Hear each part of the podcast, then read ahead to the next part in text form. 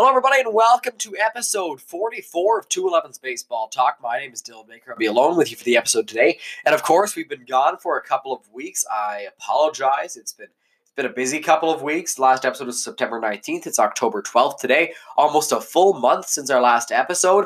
Uh, and of course, the day that we come back, I am sick and I've got a bit of a cold. So bear with me through this episode. I am on my own for this one as we will recap everything that happened in the ALDS. We will talk about and the NLDS. Sorry, we'll talk. We'll talk about the managerial vacancies and possible vacancies that might come about in the next coming weeks. We will see if there are any in the MLB, possible candidates for those jobs as well. But we're mainly going to be focusing on the playoffs and the division series and the upcoming championship series that got underway yesterday between the Nationals and the Cardinals. And then today at 8 o'clock, we will see the Yankees and the Astros. So let's get right into things. The first division series we're going to take a look at is the wild card against the one seed in the American League, the Rays versus the Astros.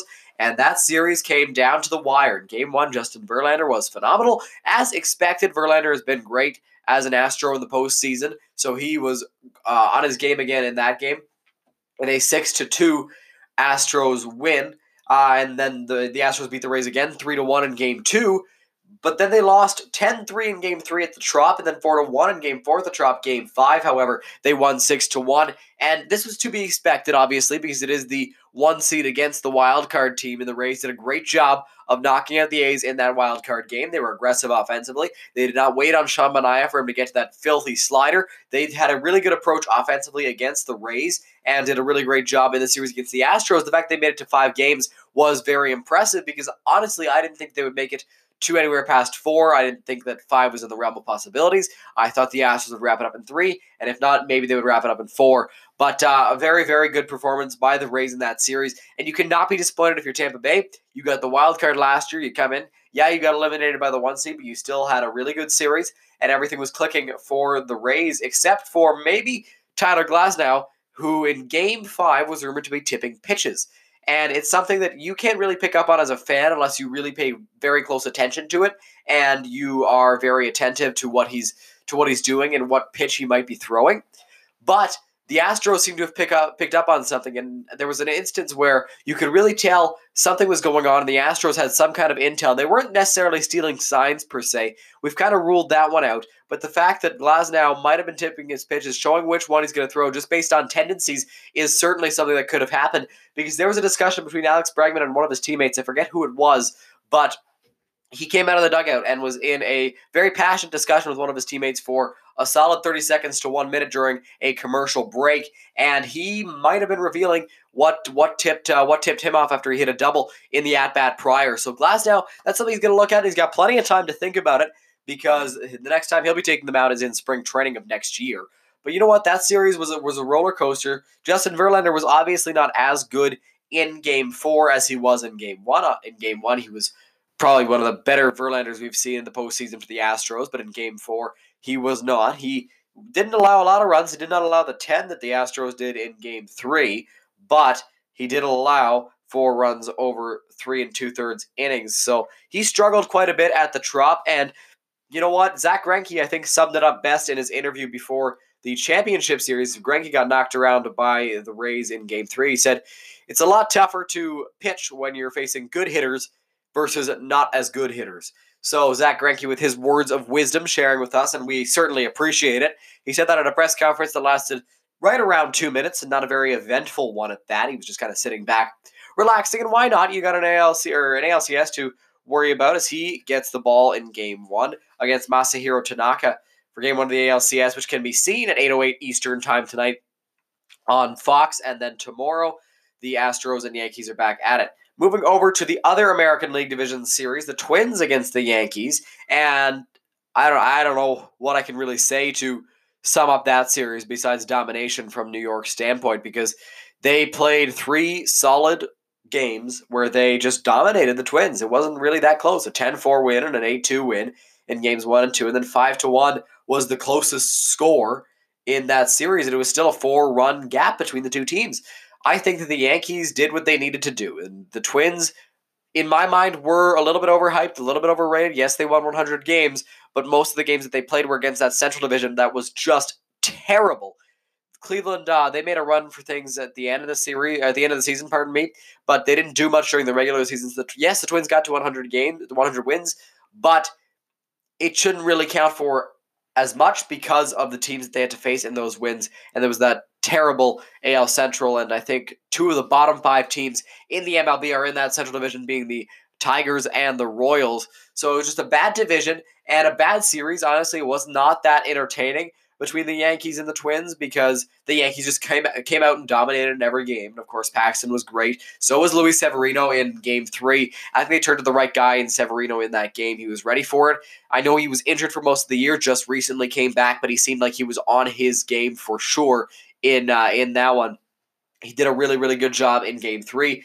The Twins. I mean, I'm not really too sure how to how to sum things up. They didn't have great pitching, and it really really really showed in the playoffs because Jose Berrios, who's their ace, came in and allowed three runs over four innings in game one. He wasn't able to get any length uh, in that in that start, and obviously only one of them was earned, but still he was not able to go deep in that game. And then in game two, Randy Dobnak, who's phenomenal story, got the start and allowed four earned runs in two innings. And you know what?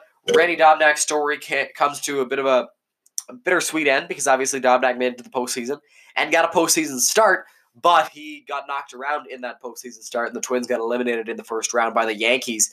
So I, I think Rocco Baldelli's entirely to blame for that. I, I don't think he should have started Dobnak in that situation. Dobnak would have been phenomenal out of the bullpen, I feel, in that series. But I don't think you can throw a guy like that who was out of the game uh, for most of the season or wasn't really pitching at a high level for a lot of the season. He only pitched in nine games, if I'm not mistaken, uh, for the Twins in the regular season, and then, yes, yeah, so nine games, he went 2 and 1 with a 159 ERA. I don't think he was ready for that big of a stage, that big of a game against the Yankees, and it really showed. And you can't blame Randy for that. You blame Rocco Baldelli for putting him in that situation where he might not have been ready for it and wound up costing them a win in that in that game and potentially changing the series because Dobnak, I feel like one inning, maybe the sixth or the seventh, uh, along the line would have been phenomenal. You look at his stats during the regular season; they tell the whole story. Dobnak was a really, really good uh, arm for the Twins in the regular season, but it came down to the playoffs, and he struggled quite a bit in his start against the Yankees. So Dobnak struggled, and the Twins ended up losing that series. Not a great one for them, and not a great one for the viewers at home. And we look ahead to the ALCS now between the Astros and the Yankees. And game one, it'll be Tanaka against Greinke. Game two, it'll be Paxton against Verlander. Game three, it'll be Cole against Severino. So all, all of the starters for the first three games have been announced. It'll be interesting to see whether the Astros decide to go with Wade Miley in game four or whether Zack Greinke will be ready for the ball there. It's obviously a very short rest if you throw Greinke, but you never know how uh, how ready he will be. He doesn't throw very hard, and at times that can uh, help your arm quite a bit last a little bit longer and be ready for more things. We saw it. We see it all the time with knuckleballers who are able to pitch into their 40s. I don't know if we'll see that ever again because of analytics and how nobody really wants someone that's in their 40s. Bartolo Colon didn't get a contract this year. He's got a book coming out, Big Sexy. I would recommend you buy it. I haven't read it, but it's Bartolo Colon. You probably should buy it.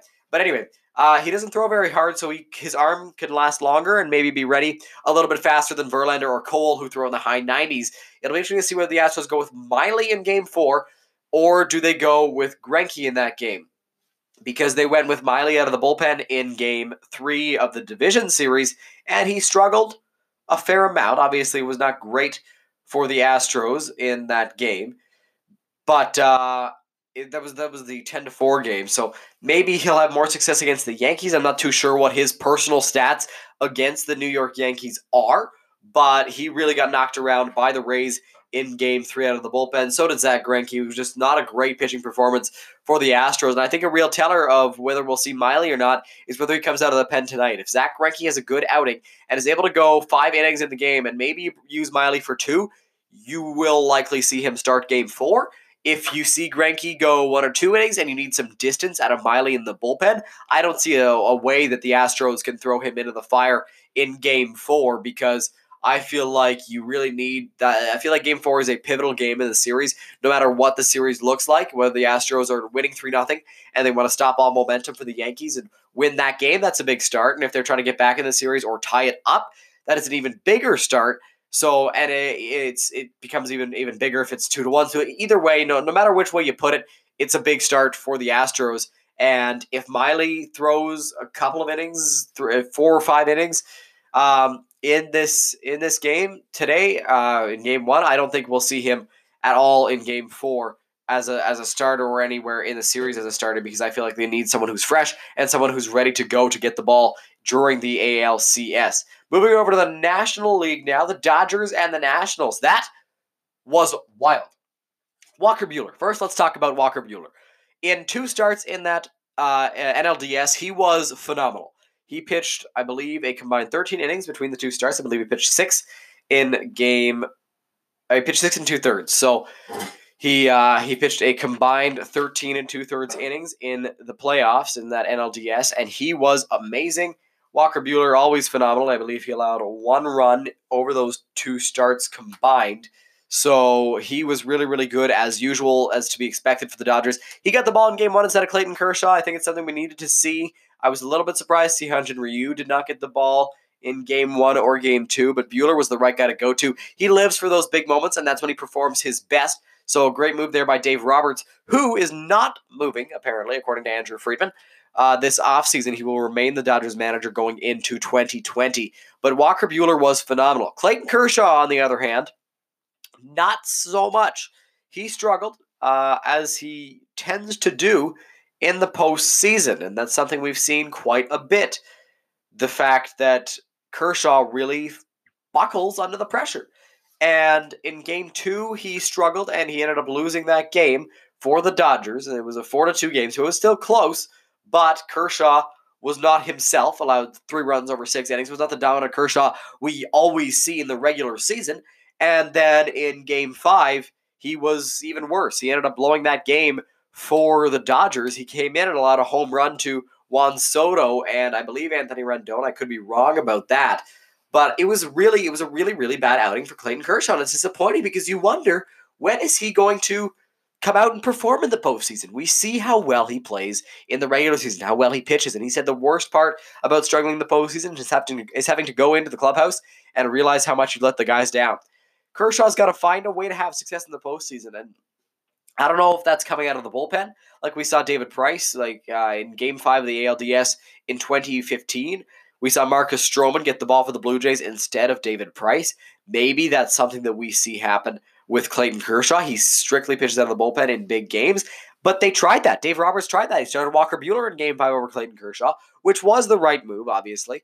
But Kershaw still buckled under the pressure. So Clayton Kershaw has to find a way to win in the postseason and to perform well in the postseason. We saw Rich Hill struggle in game four, and that game turned into a bullpen game, and the Dodgers blew that game as well. Like I believe uh, it was Luis Urias. Sorry, Julio Urias. Luis Urias plays for the Padres, and he's an infielder, not a pitcher. But Julio Urias blew that game for the Dodgers. It was a bad performance by the pitching, besides Walker Buehler and Hyun-Jin Ryu, who did a pretty good job in Game Three. Really good to see that Russell Martin was able to find success for the Dodgers in that series.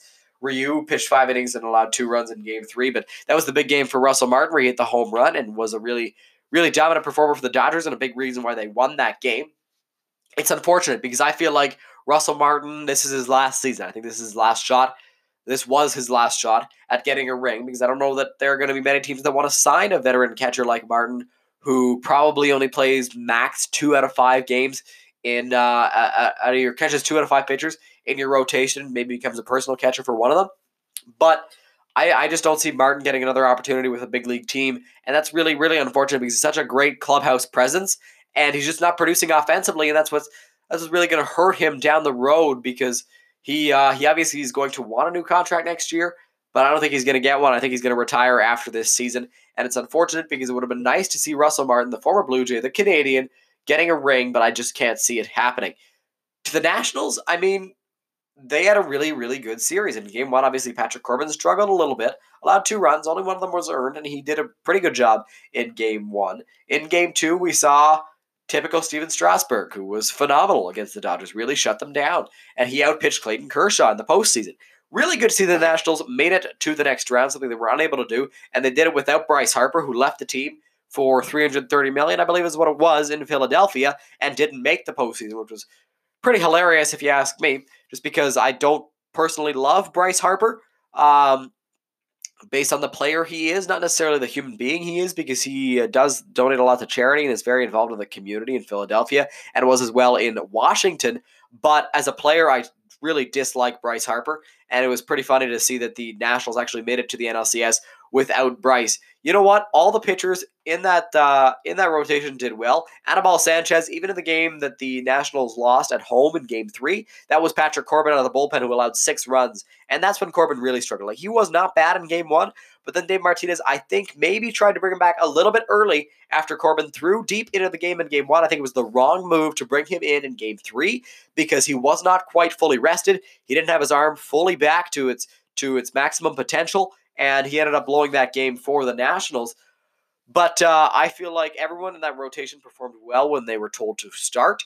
And Max Scherzer, of course, was dominant in game four, as Max Scherzer usually is. Seven innings, four hits, one run, and that's why they let him start the wild card game in which he pitched, I, I would say, poorly.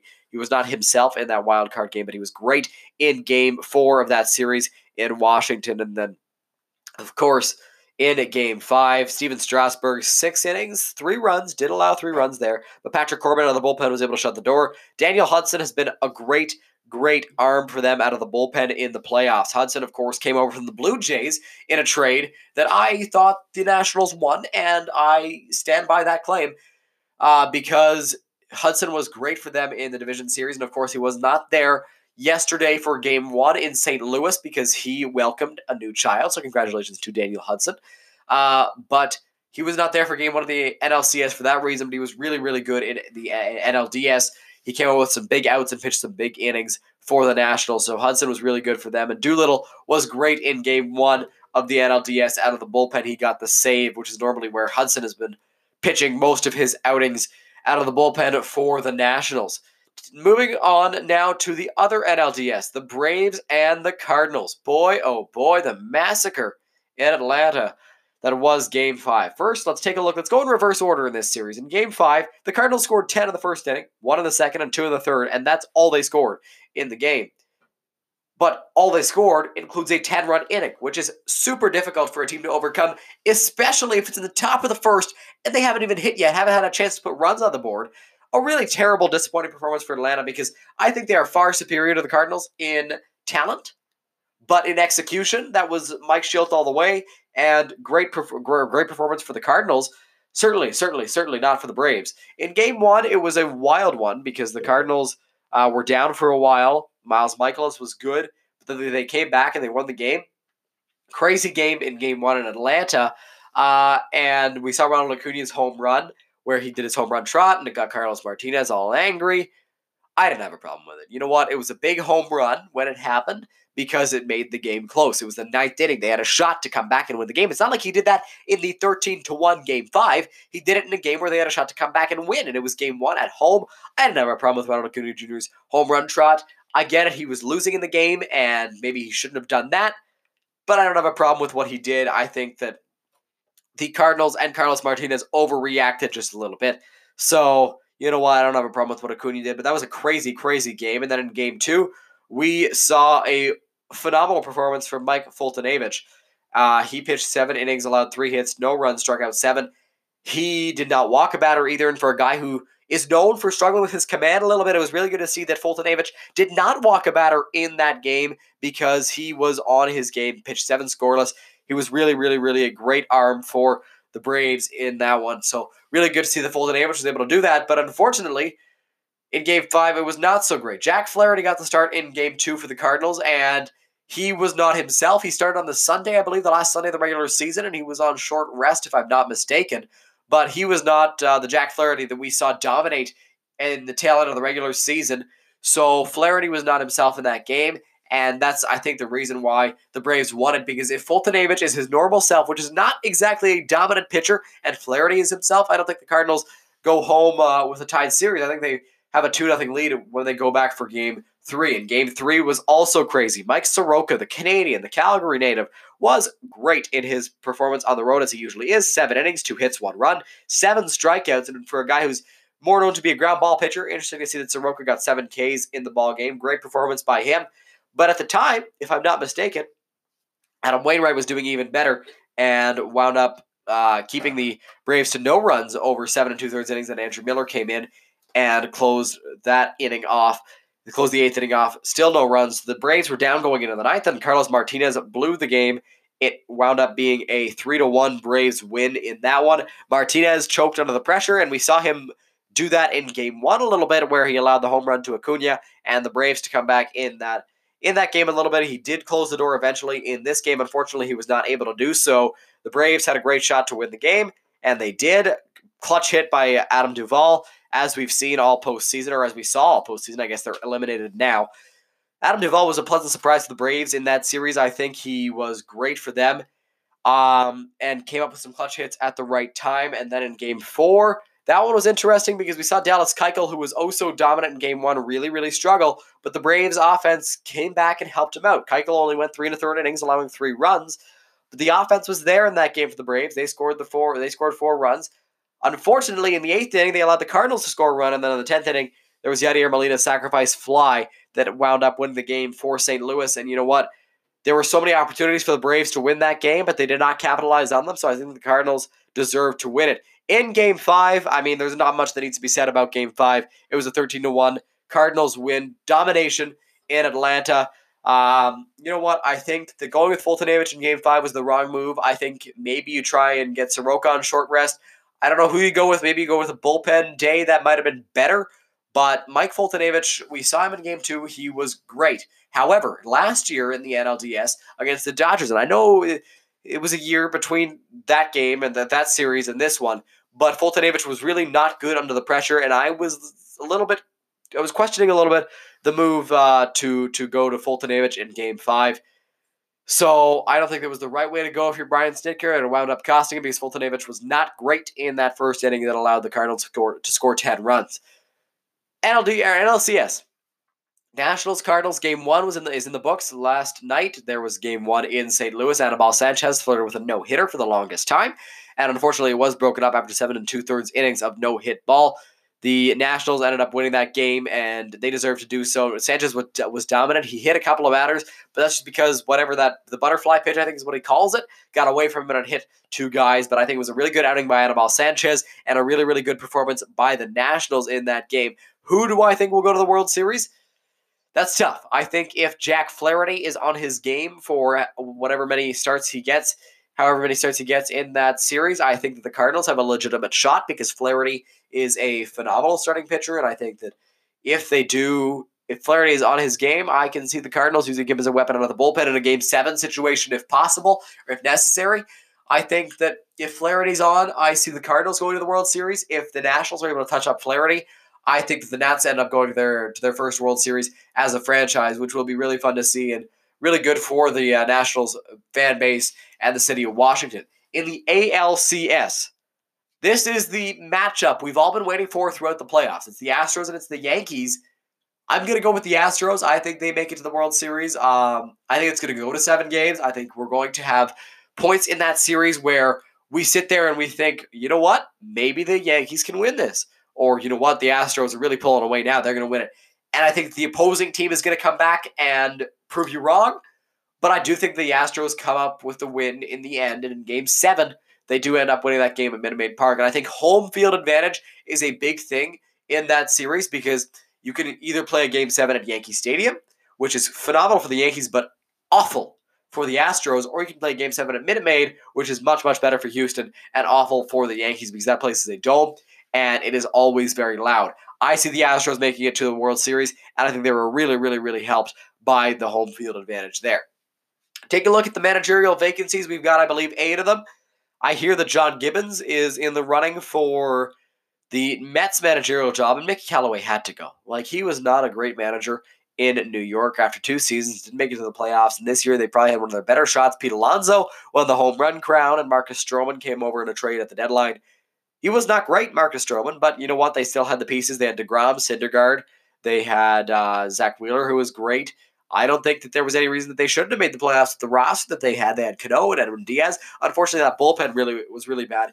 And uh, Callaway, I think it was the time for him to be fired. I'm interested to see if John Gibbons uh, goes for that managerial job. If they do take him, I think Carlos Beltran might also be an interesting candidate. And then in Philadelphia, of course, Gabe Kapler was fired recently, and I think they're. I don't know who they should go for. You know what? I heard Curt Schilling wants to be a manager. I don't think he'd be the right guy for the job, but uh, it'll be really interesting to see who they go with because on a team that has Rhys Hoskins, you got Bryce Harper, JT Realmuto, Aaron Nola in the rotation, Jake Arrieta, who underperformed this year, but has shown the ability to be really, really good in the rotation. I think that there's no reason that that team shouldn't go to the playoffs. I think that the two teams, I think that the NL East is really stacked besides the Miami Marlins in the sense that there should be three of those four teams in the playoffs, and three of the five teams that make it to the playoffs in uh, in each league should be national or National League East teams. I think that one of those teams that's to win the division, two of them should be battling it out for the wild card. With the third one trailing behind and trying to trying to fight their way in for a spot. That's what I think it should have been in the NL East, but it was not. So I think Gabe Kapler firing was the right move. I think the, the Mickey Callaway fire was the right move. Dave Roberts, I also think should be fired. Obviously, led his team to two World Series, but they didn't win either of them, and then couldn't get it couldn't get past the NLDS this year. I think Roberts should be fired, but since they signed him to a four-year extension last year, it's not going to happen. This has been episode. Oh, just breaking news now. David Freese has retired. Congratulations to David Freese on a phenomenal career. Wow, that's uh, that's a. We're talking about playoffs and clutch hits and clutch pitching performances. One of the most clutch players ever in the postseason was David Freese.